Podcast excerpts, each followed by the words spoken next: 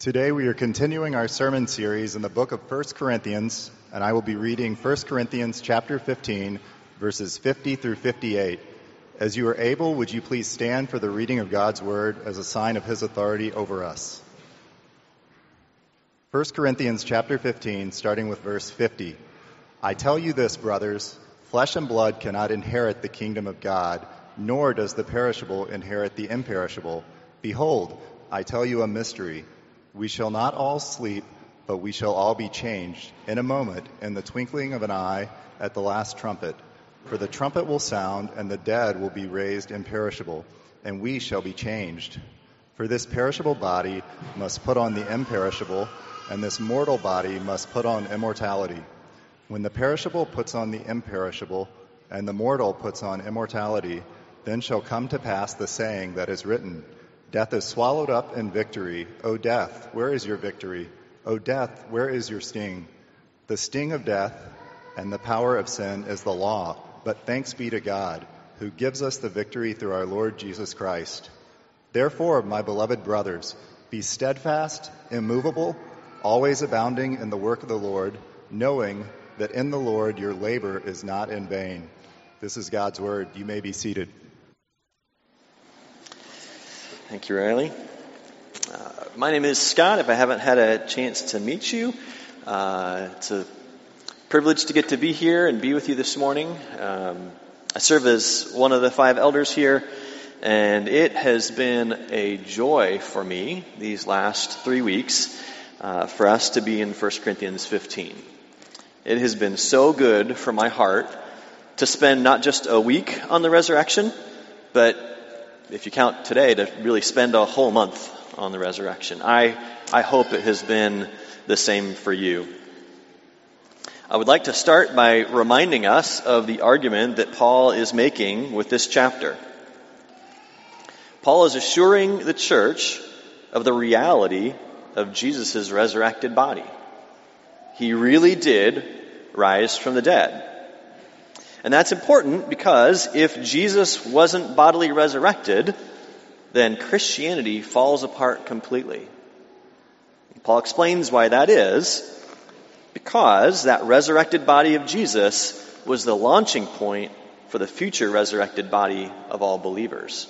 So if Jesus wasn't raised from the dead, none of us will be either. So that's kind of the flow of what Paul's been saying through 1 Corinthians 15. And where we're at today in verses 50 through 58, we have come to the capstone of this incredible chapter. Paul is bringing his argument to its conclusion, and he's even making some very direct application for us, which made part of my job of application really easy because he lays it out for us in the final verse.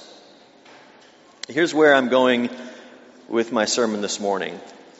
Uh, the first four verses look at the reality that without the resurrected bodies, we cannot inherit the kingdom of God. And then the second four verses, 54 to 57, Jesus assures our resurrection future. And then the final verse is the application. If Jesus' resurrection assures our future, then what? What are we supposed to do with that? The main point of what I'm trying to say this morning is that the assurance of our resurrection in the day to come is the foundation of our endurance in the day to day. That should be on the screen for the rest of my sermon. The assurance of our resurrection in the day to come is the foundation of our endurance in the day to day. My hope is that this morning we will be more fully assured that there is a resurrection to come and that by that assurance, we will be more steadfast, more immovable, and more abounding in the work of the Lord. Let me pray toward that end. God, I do pray that you would build within us greater assurance of the resurrection to come. And I do pray that through that we would be more steadfast, more immovable, and more abounding in your work. God, use these next several minutes to plant those seeds of truth more deeply in our hearts, that the fruit of them would grow and be a crop of righteousness. In Jesus' name, amen. Without resurrection, we cannot inherit the kingdom of God. Last week's passage showed us that believers who had died would need a resurrected body. Paul says that body would be glorious. It would be imperishable. It would be a spiritual body. It's a heavenly body, a body perfectly suited for spending eternity in the new heavens and the new earth. So this heavenly body is designed for us to live in this new world that God will create. And that makes sense in so many ways. But it also raises a pretty logical question. What about believers who are still alive when the time comes for the resurrection? If the dead are brought back to life and given new bodies, what about the Christians who aren't dead when Jesus comes back? Seems like they would still need new bodies, but they're already in bodies, so will that be a problem? And that might seem like a silly technical question, but remember, Paul had just said in verse 36 that what you sow does not come to life unless it dies. Do we need to die first in order to be resurrected and given new bodies? And Paul is anticipating this logical question, and he addresses it now. And he basically says, it's the same thing. Don't worry about it. If we are alive when Jesus returns, we will need a new body, just like those who had died before us, and will get it. Why do we need it? Because the perishable cannot inherit the imperishable. And our current bodies that Craig referred to last week as dust bodies, I thought that was great, those bodies are incompatible with the future remade kingdom of God that God will be building. Now, we all know that these bodies are perishable. Every day, we are surrounded by death, disease, viruses, infections, cancers, the effects of aging, a whole long list of things that make the point to us all day long that these bodies are perishing. In the last 15 years, going from my mid 30s to my early 50s, I've been shocked at how many people in my life are experiencing the failing of their bodies in really significant ways. And I'm sure that will only grow in the coming years, something many of you can attest to that we've experienced. It's so clear that we live in perishable bodies. Living in the new kingdom, we will need new bodies. And whether we're dead when Jesus returns or alive, we will need these new imperishable, immortal bodies. Paul's used the euphemism of sleeping to refer to death a few times earlier in this chapter, and he uses it again here when he says, We shall not all sleep, but we shall all be changed. In a moment, in the twinkling of an eye, at the last trumpet, for the trumpet will sound, and the dead will be raised imperishable, and we shall be changed. He's saying that all believers, dead or alive, at that last trumpet, will experience that transformation. The dead will be raised, and the living will be changed in a moment.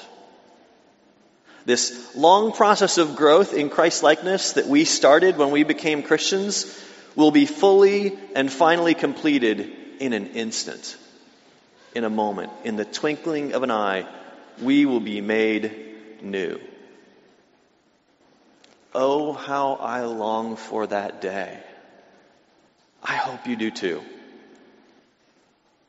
One very small part of that longing is the physical upgrade of an imperishable body, right? That sounds great. But that's not the biggest part of it to me.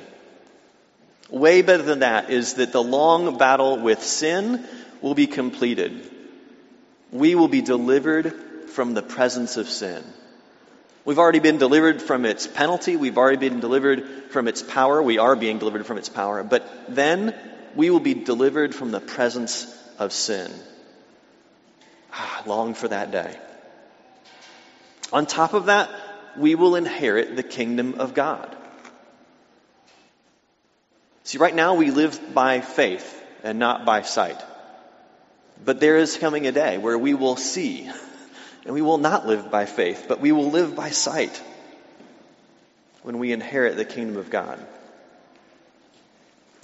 Flesh and blood, perishable dust bodies, are not able to do this. But God has new bodies in store for us that are imperishable and perfectly suited for this future. Jesus assures our resurrection future. Verses 54 through 57. Paul is starting to get really excited at this point, and he quotes from two Old Testament prophets, from Isaiah and Hosea, essentially combining those two passages to shout a taunt at death. From Isaiah, he says, Death is swallowed up in victory. And then in Hosea, he says, Oh, death, where is your victory? Oh, death, where is your sting? Through the resurrection of Christ, death has been defeated. Jesus has robbed death of its hold over us.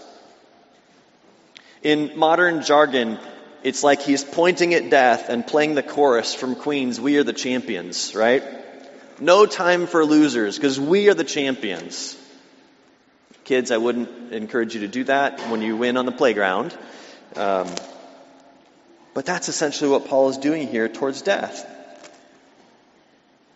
Now, I want to kind of put a pin on that thought for a moment, and I'll come back to it, because I, I feel like I need to do a little bit of a, an aside. You see, in one sense, the sting of death is still very real. And I don't want to trivialize death. Paul's question, death, where is your sting, gets answered a little differently when it's not our own death that we're talking about, but it's someone that we love. Death is still very real and very awful and very present for all of us who have lived through the death of someone we love. It does sting. Because death is awful. It violates everything that God intended for mankind. We were not made to die. This is not how things were designed to be. We were made to live forever. But sin. Sin came into the world and brought death. And we experience death because of the introduction of sin into the world. Romans 6:23, the wages of sin is death. That means both our spiritual separation from God and the eventual physical death of our bodies. What enables Paul to taunt death here is not denial of the pain of loss related to death, but an eternal perspective that knows that Jesus' resurrected body guarantees our future resurrected bodies. Where is your sting doesn't mean we feel no pain of the death of our loved ones, but that we know that it isn't over. And as believers, we will have an eternity of victory over death. The time in the grave is nothing compared to the eternity that we will have after the resurrection. If Jesus does not come back first, my wife Anchang and I will be buried about two miles over that way. We will lie beside our son, Jaden, who's already there. But that is not where we will stay. That location is temporary. On the back of our headstone, we have 1 Corinthians 15:42 engraved in stone. What is sown is perishable. What is raised is imperishable. We will be raised in imperishable bodies. And if I get the privilege of being alive when Jesus returns, I will skip the intermediate address of that grave and go straight into that imperishable body. This reality of an imperishable body and a resurrection to come is such an incredible comfort to us in the face of loss. O death, where is your sting? It does not last. Jesus has defeated death through his death and resurrection, it will have no lasting hold on us. We certainly do grieve, but we grieve with hope because death has been swallowed up in victory. Like I said, I didn't want to trivialize death, so I wanted to pause and say that. But I don't think that Paul is leading us to taunt death in the face of the death of others, but really over our own death. The assurance of the resurrection really is the basis for us as believers to not fear our own death. For sure, our death will cause grieving and loss for those we leave behind. But for ourselves, it is a massive upgrade. In Philippians, Paul says to live is Christ, to die is gain. And a few verses later, he says, My desire is to depart and be with Christ, for that is far better. Yet, Paul was not trying to speed up his death, and neither should we. But for the Christian, we do not need to be afraid of dying. Death has been swallowed up in victory. And Paul wraps up this section with a rhapsodic prayer of thanksgiving. I just kind of, as he's writing, it feels like he just spontaneously can't help but saying, But thanks be to God who gives us the victory through our Lord Jesus Christ. Brothers and sisters, we have so much to be thankful for in the resurrection. It has guaranteed our victory over death. Now, before I get to the application stuff, I don't want to skip over verse 56 because it points to how that victory was accomplished. The sting of death is sin, and the power of sin is the law. Sin was the cause of death. And God had laid out in His law the method or the means of addressing that sin through the sacrificial system. Over and over, the priests went and made sacrifices for sin, killing animal after animal and spreading its blood on the altar. But they had to keep coming back for another sacrifice, and another sacrifice, and another sacrifice. But Jesus breaks the power of sin and became the final sacrifice. This is Hebrews 10, verses 11 through 14.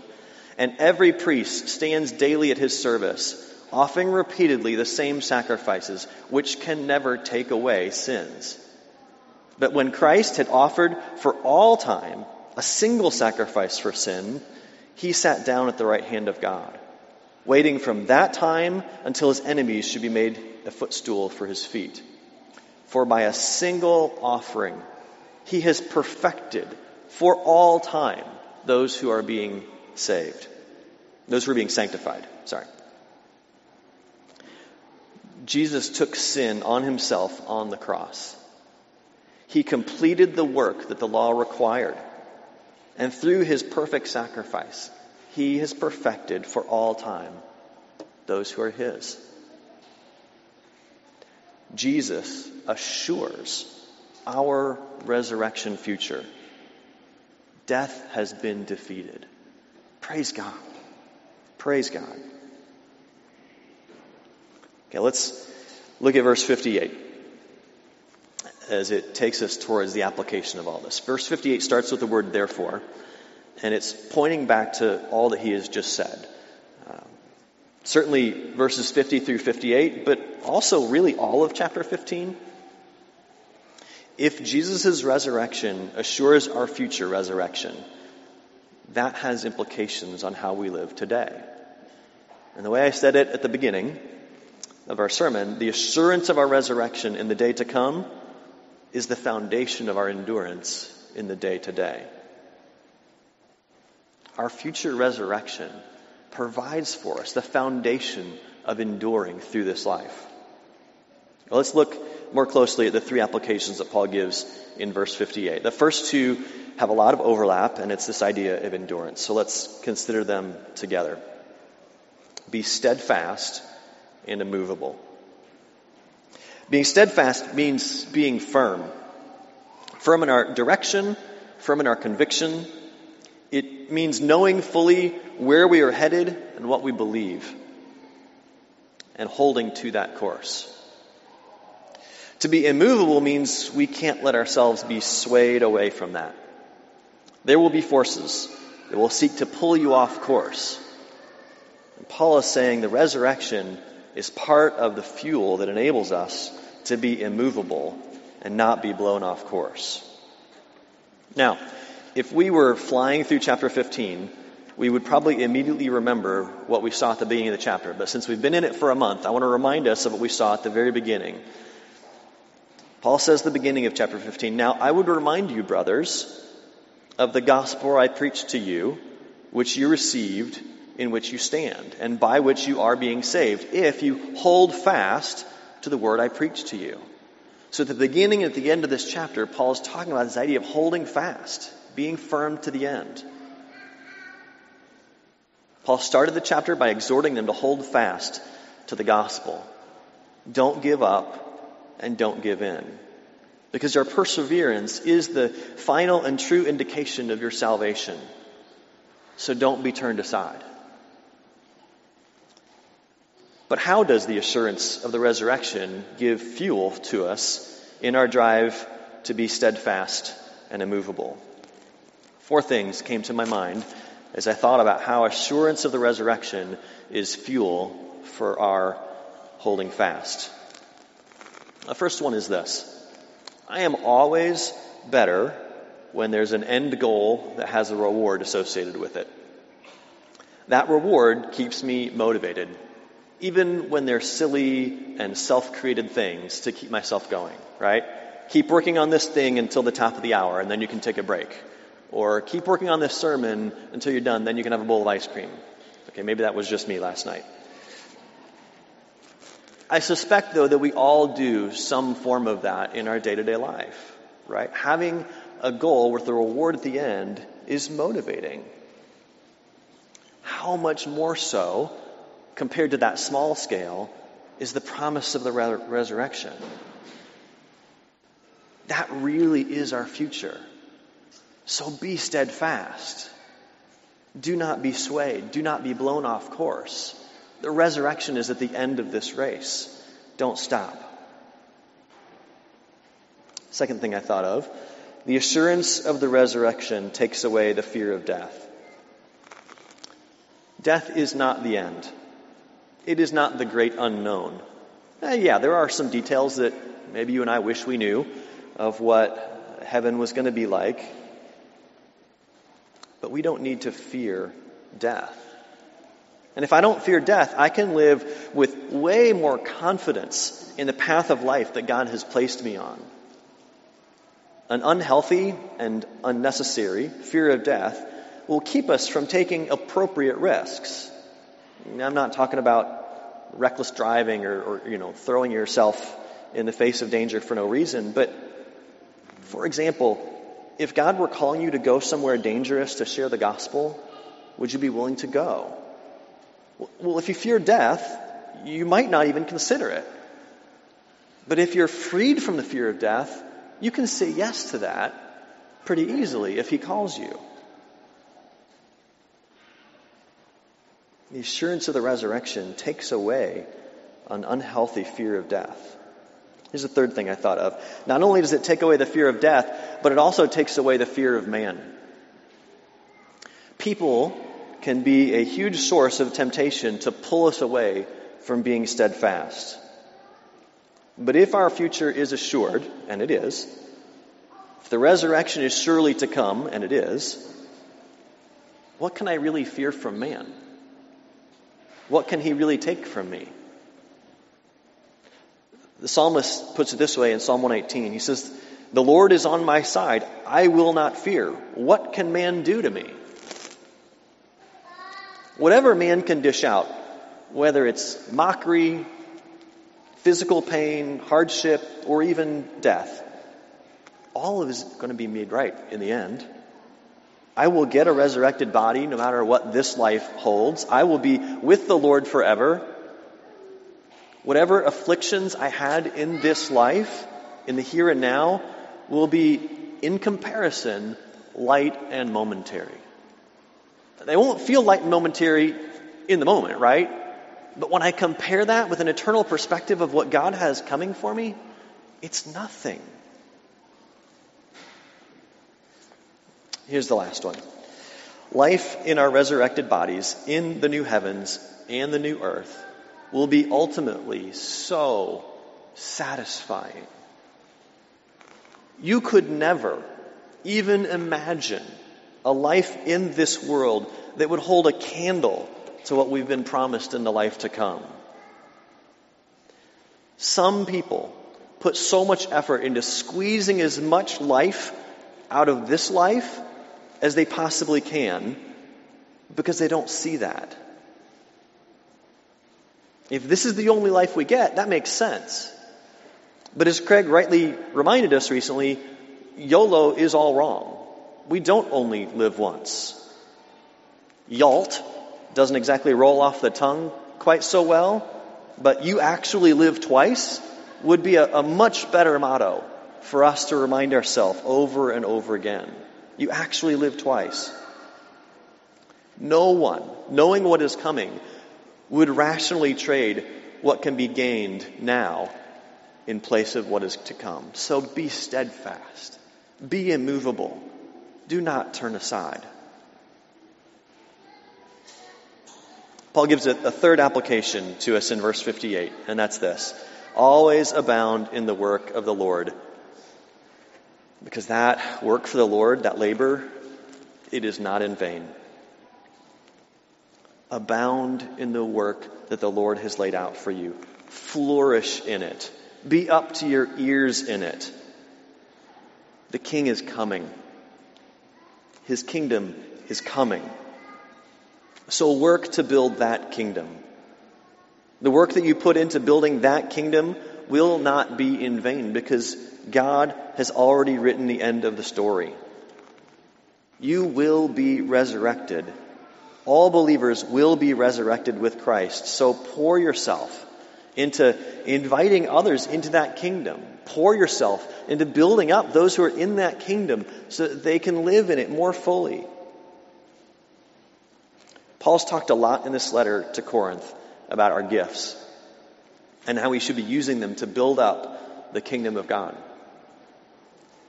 And here he's saying, abound in exercising those gifts. If God has gifted you with the ability to be generous, abound in generosity. If God has gifted you in administration, abound in exercising that gift. If He has gifted you with wisdom, abound in exercising wisdom. If God has gifted you with mercy, abound in mercy. If He has gifted with the ability to teach, abound in exercising the gift of teaching.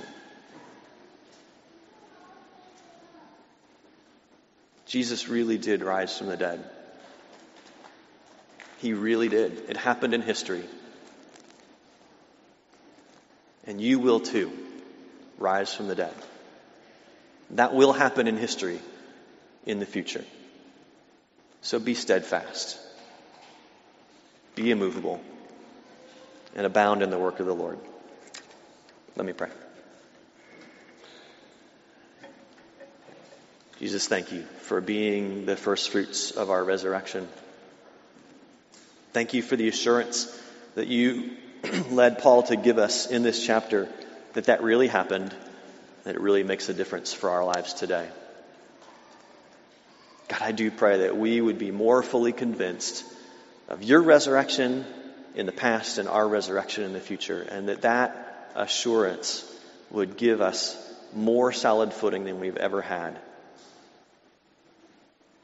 Keep us steadfast, keep us immovable. Help us abound in your work. In Jesus' name, amen.